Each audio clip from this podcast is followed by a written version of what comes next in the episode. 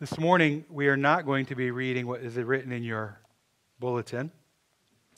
We are going to be in the Gospel of John, however. John chapter 14, verse 27.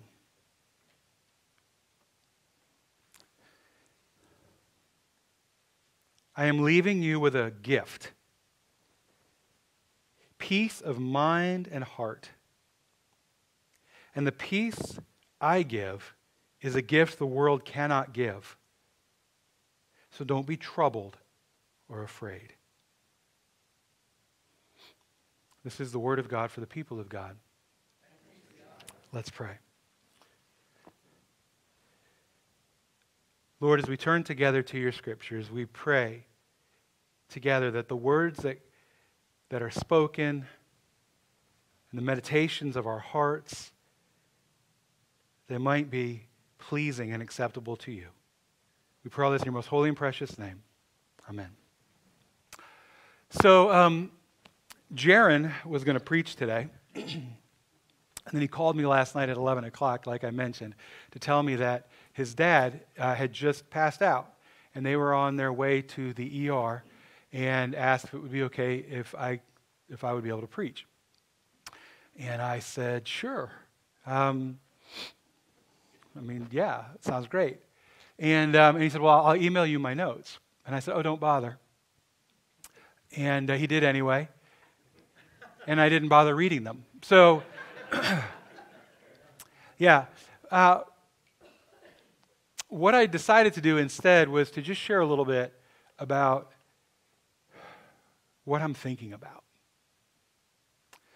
Um, so last night, after I got the call, I was already asleep, by the way, and uh, and the call came, and um, and uh, answered it. Was very concerned. Tom's a wonderful man. I, I, think some a lot of you have met Tom. Tom, Tom and uh, Jerry. Don't no jokes. Hold the jokes. Tom and Jerry, Jaron's parents. Um, they uh, they visited often, and they are super nice people. And so I was very concerned. That sounds bad. It sounds like if they weren't nice people, I wouldn't be concerned. That's not what I mean, right? But I was very concerned for Tom. I like Tom. And, um, and so I am glad to hear that he seems to be doing better. But after I had that initial conversation about what's going on and things like that, I hung up the phone and I began to think, what am I going to talk about? Um, the first thing that I thought about was, you know, I've got this. I'm not much of a journaler, uh, journaler, but I do have a journal, and uh, I keep in here my thoughts that maybe one day will become sermons. And I thought, well, let's just maybe that'll be a good place to go. And so I did want to share a couple of my thoughts with you, things that I've written down over the last uh, few weeks. We anoint something to reveal its sacredness, not to make it sacred. For example, uh, we baptize not to make forgiven, but to re- reveal forgivenness. Just a thought. Our origin story begins with good and very good. It does not start with bad.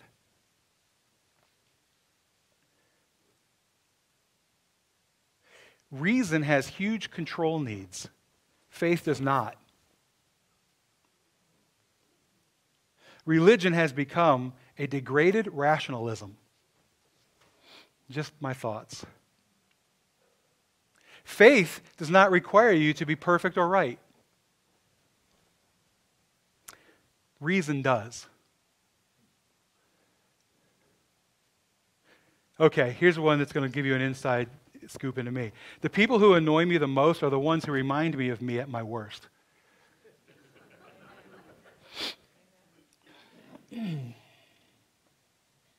A Christian is a person who can see Christ in everyone and everything.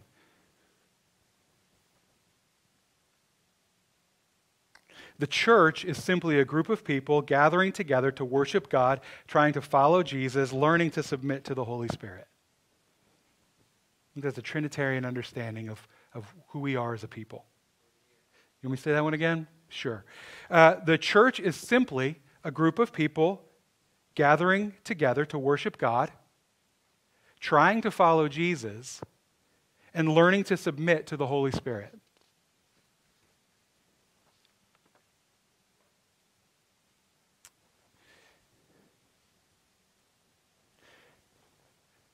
When we become defensive, when we believe something is above criticism, it reveals, and I got this from Richard Rohr, it reveals what he calls shadow. Anything that is not God is not above criticism. Our inability to critique is part of what plagues the Christian tradition.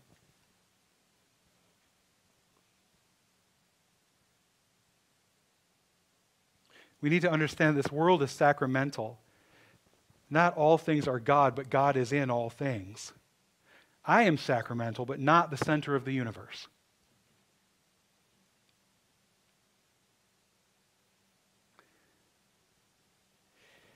Here's another thing I found really interesting this phrase, incarnational exchange.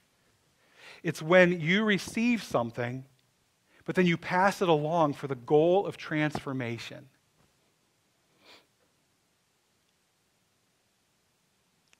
Power without ever experiencing powerlessness is dangerous.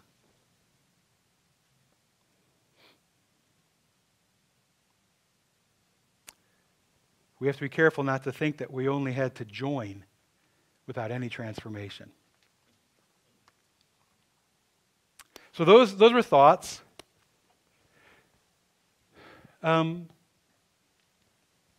and then I closed my eyes and I said, okay, Lord, I need to know. Like, what should I talk about? And this passage of scripture that I just read popped into my mind. It just popped into my mind. So, whatever you want to take, you're like, okay, that was God speaking to me, however you want to take it. But this is what popped into my mind. And actually, it wasn't the way it's written in here. It was like, uh, my peace I leave with you. Remember that one? That sounds more familiar to you? Uh, I am leaving you with a gift, peace of mind and heart. And the peace I give is a gift the world cannot give. So, don't be troubled or afraid. And then I laid there thinking to myself, well, first I thought to myself, now it's midnight, and you're still not asleep, and you're going to have to get up and write something. So you better get to sleep, which never works, right? Telling yourself, you better get to sleep. And so then my mind began to race again, which happens to me all the time. And I know, uh, much to the uh, dismay of people close to me, my mind races all the time. But what I began to wonder is what is this peace that Christ is leaving his disciples? What is it? What does it mean to have this peace of Jesus, this peace of Christ in our lives? And then I began to think about this. Well, commonly what we talk about is this peace that surpasses circumstances. Right? Have you, you've heard that, I'm sure. I mean, I'm sure I've preached on it, especially during Advent when peace is one of the ones that we do. Right? We talk about the Prince of Peace. And so we talk about this idea that, that peace is this thing that surpasses all, that it doesn't mean that there's an absence of conflict, right? You've heard this before. It's not that there's an absence of conflict, it's that you can have peace within conflict. Okay, that sounds great. Um, but I think that the peace that we call security is a kind of peace that's present when everything is going well. Right? So, a lot of times when we talk about I'm seeking peace, I want peace in my life, what we're actually talking about is security. We don't mean peace, we mean security. And what I want is I want security in my life. And we can experience that. We think we're experiencing peace when everything seems to be going well in our lives. I now have peace. Everything is running smoothly in most areas of my life. And most people, I think, have experienced moments of that. And just as many people, if not more people, have also experienced that this peace is extremely fickle. Nevertheless, it seems to be what the majority of us aspire to. When we say we want peace, what we mean is we want everything to stay just the way it is in a way that makes me feel very comfortable, that makes me feel secure. And when I have that, then everything is good.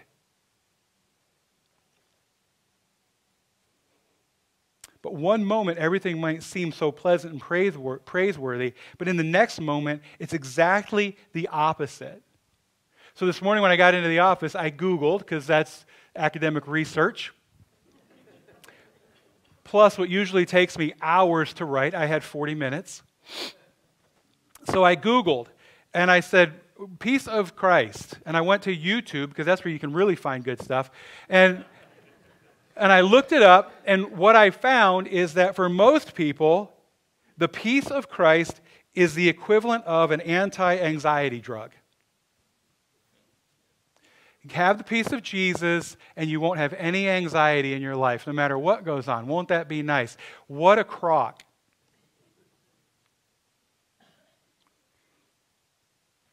Because here's the problem, I think, with that thinking. I think with that thinking, follow me. All right, is this. Then the moment that I do experience anxiety, I think I'm not being faithful. I think somehow the peace of Christ has left me.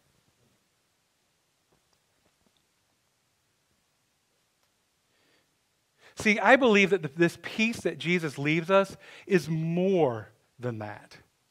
It has to do with something bigger than just anti anxiety in our lives. Because if that's the case, and I don't know, when's the last time I was in Books a Million? Are the Bibles near self help?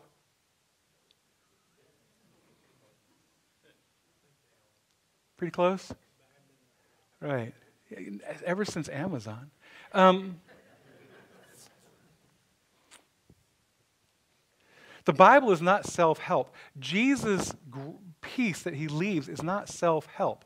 It's not so that you can experience less anxiety in your lives.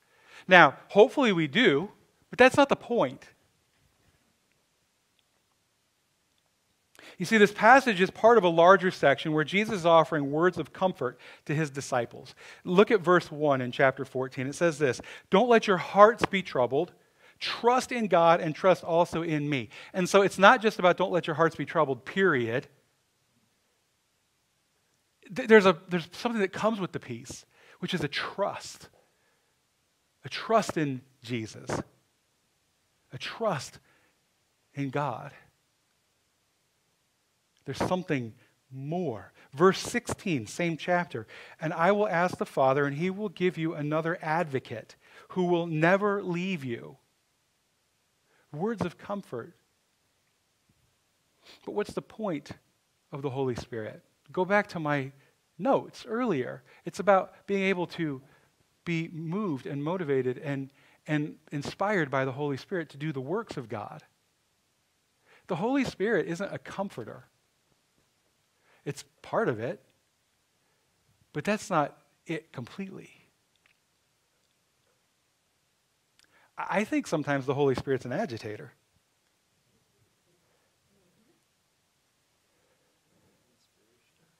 Yeah. He mentions that there's no need to be troubled or afraid, right? So don't be troubled or afraid, is the passage we read. Or right there at the beginning of the chapter, don't let your hearts be troubled or afraid. Don't be afraid. So the question becomes what are you afraid of? Because maybe peace has more to do with being the opposite of fear than it does with self help and, and anti anxiety. Maybe, maybe peace is the, is the antidote of fear.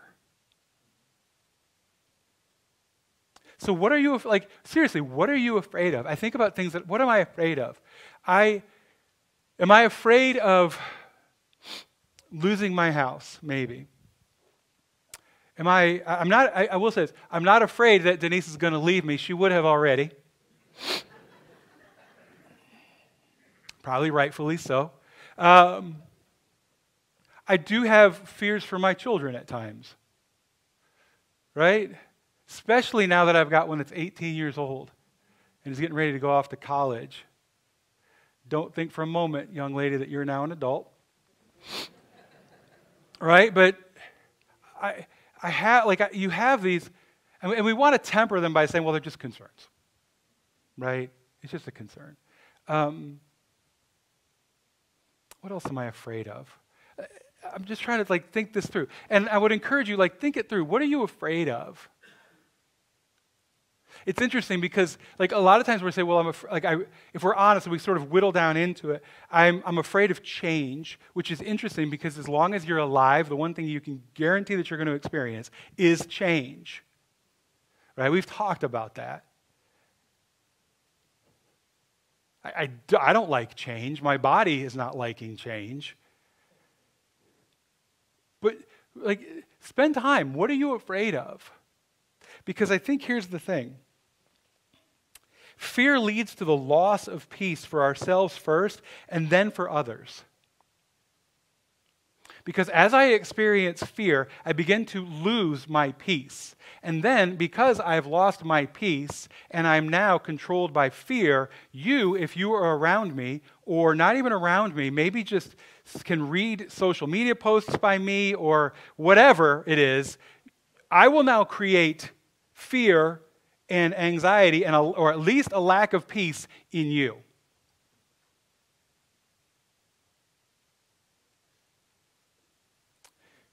See, like for example, if I'm afraid that my reputation is being tarnished, I'm going to do everything in my power to discredit the person responsible.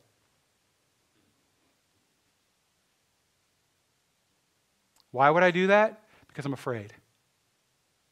What am I afraid of? I guess another thing I could add to my afraid of list is what people think of me.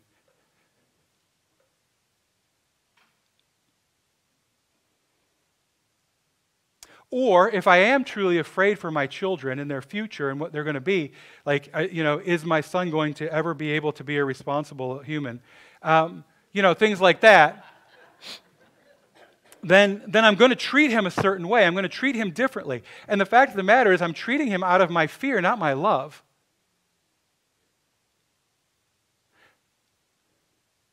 Peace conquers fear.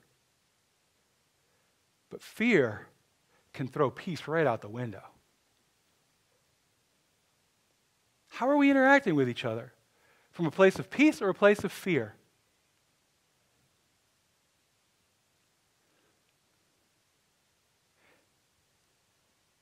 So it has to do with this. The other thing I talked about too, right, was this, was, what did I say? I hate that. I write it down and then I can't remember, um, which is why I write it down.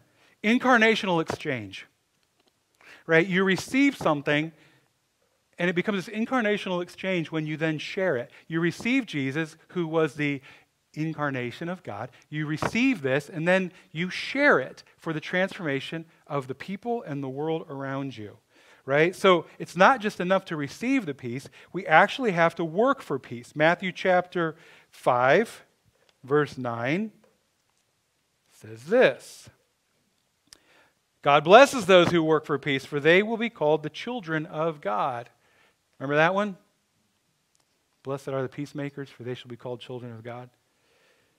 Remember two years ago, that was our theme for the year? Remember that? No. How, does anybody remember the theme for this year? No. It's, uh, um, it, it's, it's reconciliation. Yeah, it's Corinthians, 1 Corinthians chapter 5. It's about this idea of we're in the ministry of reconciliation. Um, does anybody else feel tired about talking about peace and reconciliation? It's tiring. We need it. So Jesus says, those who work for peace are called children of God. It's not just enough to receive peace, we have to work to bring about peace. Right? But, when I'm motivated by my fears, I'm actually working against peace.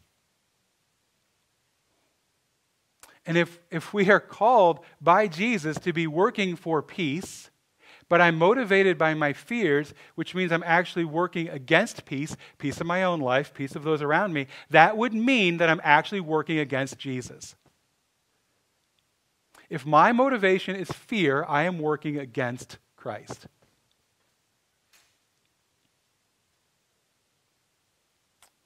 Let's take a moment and let's do what we all love to do, and let's just take politics, for example right? There, and I'm not going to get into partisan politics. I want to talk about the politics of the gospel for a moment.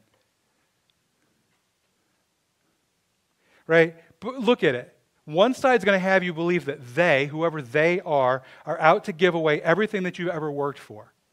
Right? And then the other side would have you believe that the world is being run by hate mongers.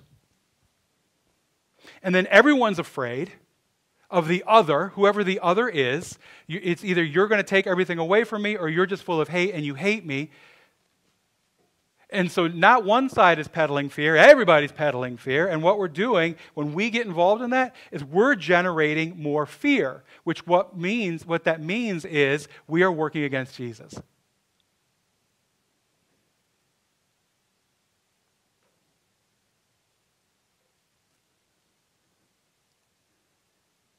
If my goal is to make you think the way I think, and in order to do that, I have to make you afraid, I'm working against Jesus. I, I, I knew this woman one time. I'm sure I've shared this. Who um, she used to go to a church that I was I was preaching, teaching, pastoring, whatever at. And she had left many years before, but she did my taxes for me. And so I would go and I'd sit and I'd talk with her. And finally, one time I was like, Why did you leave that church? It's a great church. And she goes, Oh, I know. The people are so wonderful. I love them so much. Which always floors me, right? When somebody's like, I left that church. Why? I, I just love those people. Okay, but anyway, I said, okay. And she goes, but it was all about love. I said, uh, and you're going to have to expand on that for me. And she said, I need rules. I need to know who's in and who's out. I need to know how far I can go. Because for her, and, and she was a wonderful person. I, I think she's still a wonderful person. I haven't heard that she passed away. I just shouldn't do my taxes anymore. But she, she, her faith was more about a fear of going to hell than it was about loving people into heaven.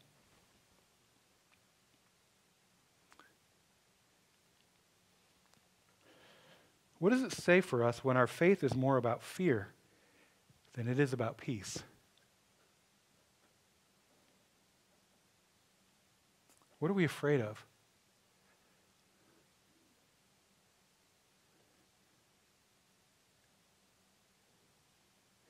So, what should we be doing? How about Micah chapter 6, verse 8? What does the Lord require of you? I should have put a note by it. Anybody remember that one? There it is. Ah, I got it. Look at that. You should all be impressed right now. I was able to turn to Micah. All right. Micah chapter 6, verse 8 says this Know, O people, the Lord has told you what is good. What should you be doing? If you're working towards peace, this is what it should look like. This is what is required of you. Do what is right.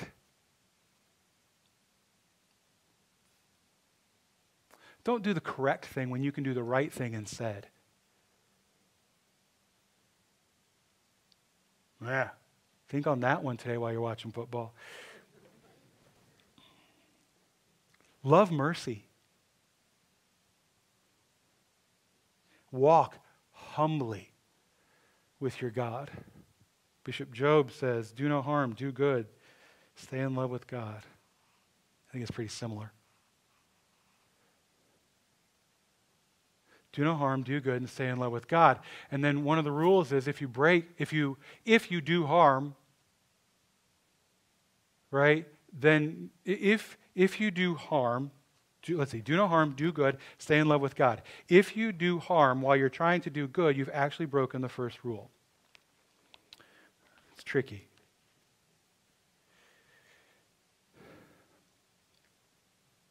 Right? There's unrest in our human nature egotism, arrogance, impatience, wrath, anger, mercilessness. These things want to assert themselves, especially when we feel threatened. We become fearful, and as a result, we don't rely on God's peace in our circumstances. We rely on our egotism, arrogance, impatience, wrath, anger, mercilessness. I'm simply defending myself. Never said. Never, those words, I'm simply defending myself, those are words that were never spoken by Jesus.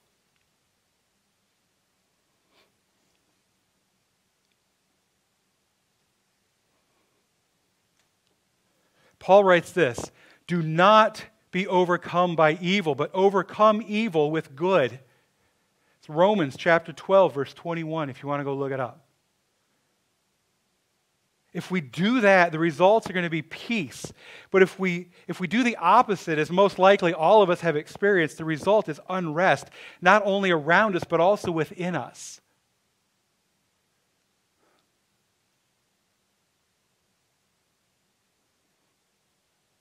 I was in a Bible study years ago, another story I'm sure I've told. We were talking about this ridiculousness called grace. And one of the men who I deeply admire, spoke up and he said, Jeff, you're naive. That's not the way the world works. To which I said, You're absolutely right. But we're not called to be the world, are we? If you can't tell a difference between a Christian and a non Christian, there's a problem it goes back to this idea that I wrote in there that says somehow we have confused the idea that all you have to do is join and you don't have to be transformed. Christianity was never about joining, it was about being transformed, and it is today. Maybe the real question is this. Maybe this is the real question that I'm that I I'm, I don't know. Maybe I'm struggling with. Maybe I need do I truly believe the way of Jesus is enough? Do I truly believe that? Right? Do I truly believe that what Jesus taught is really the right way to live? Or did somebody need to look at Jesus and say, that's not the way the world works, Jesus?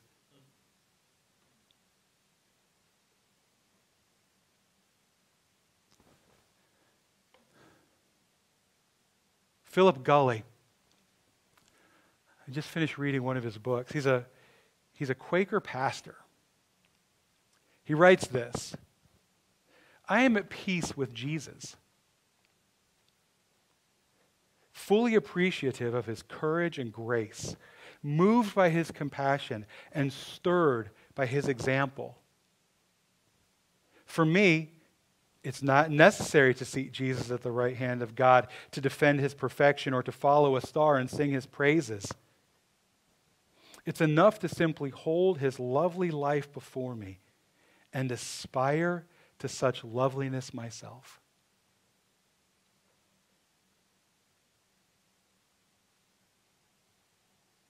So, maybe even a better question to ask ourselves is this Who is Jesus to you? I mean, if we're going to follow him, we probably need to answer that question. Amen.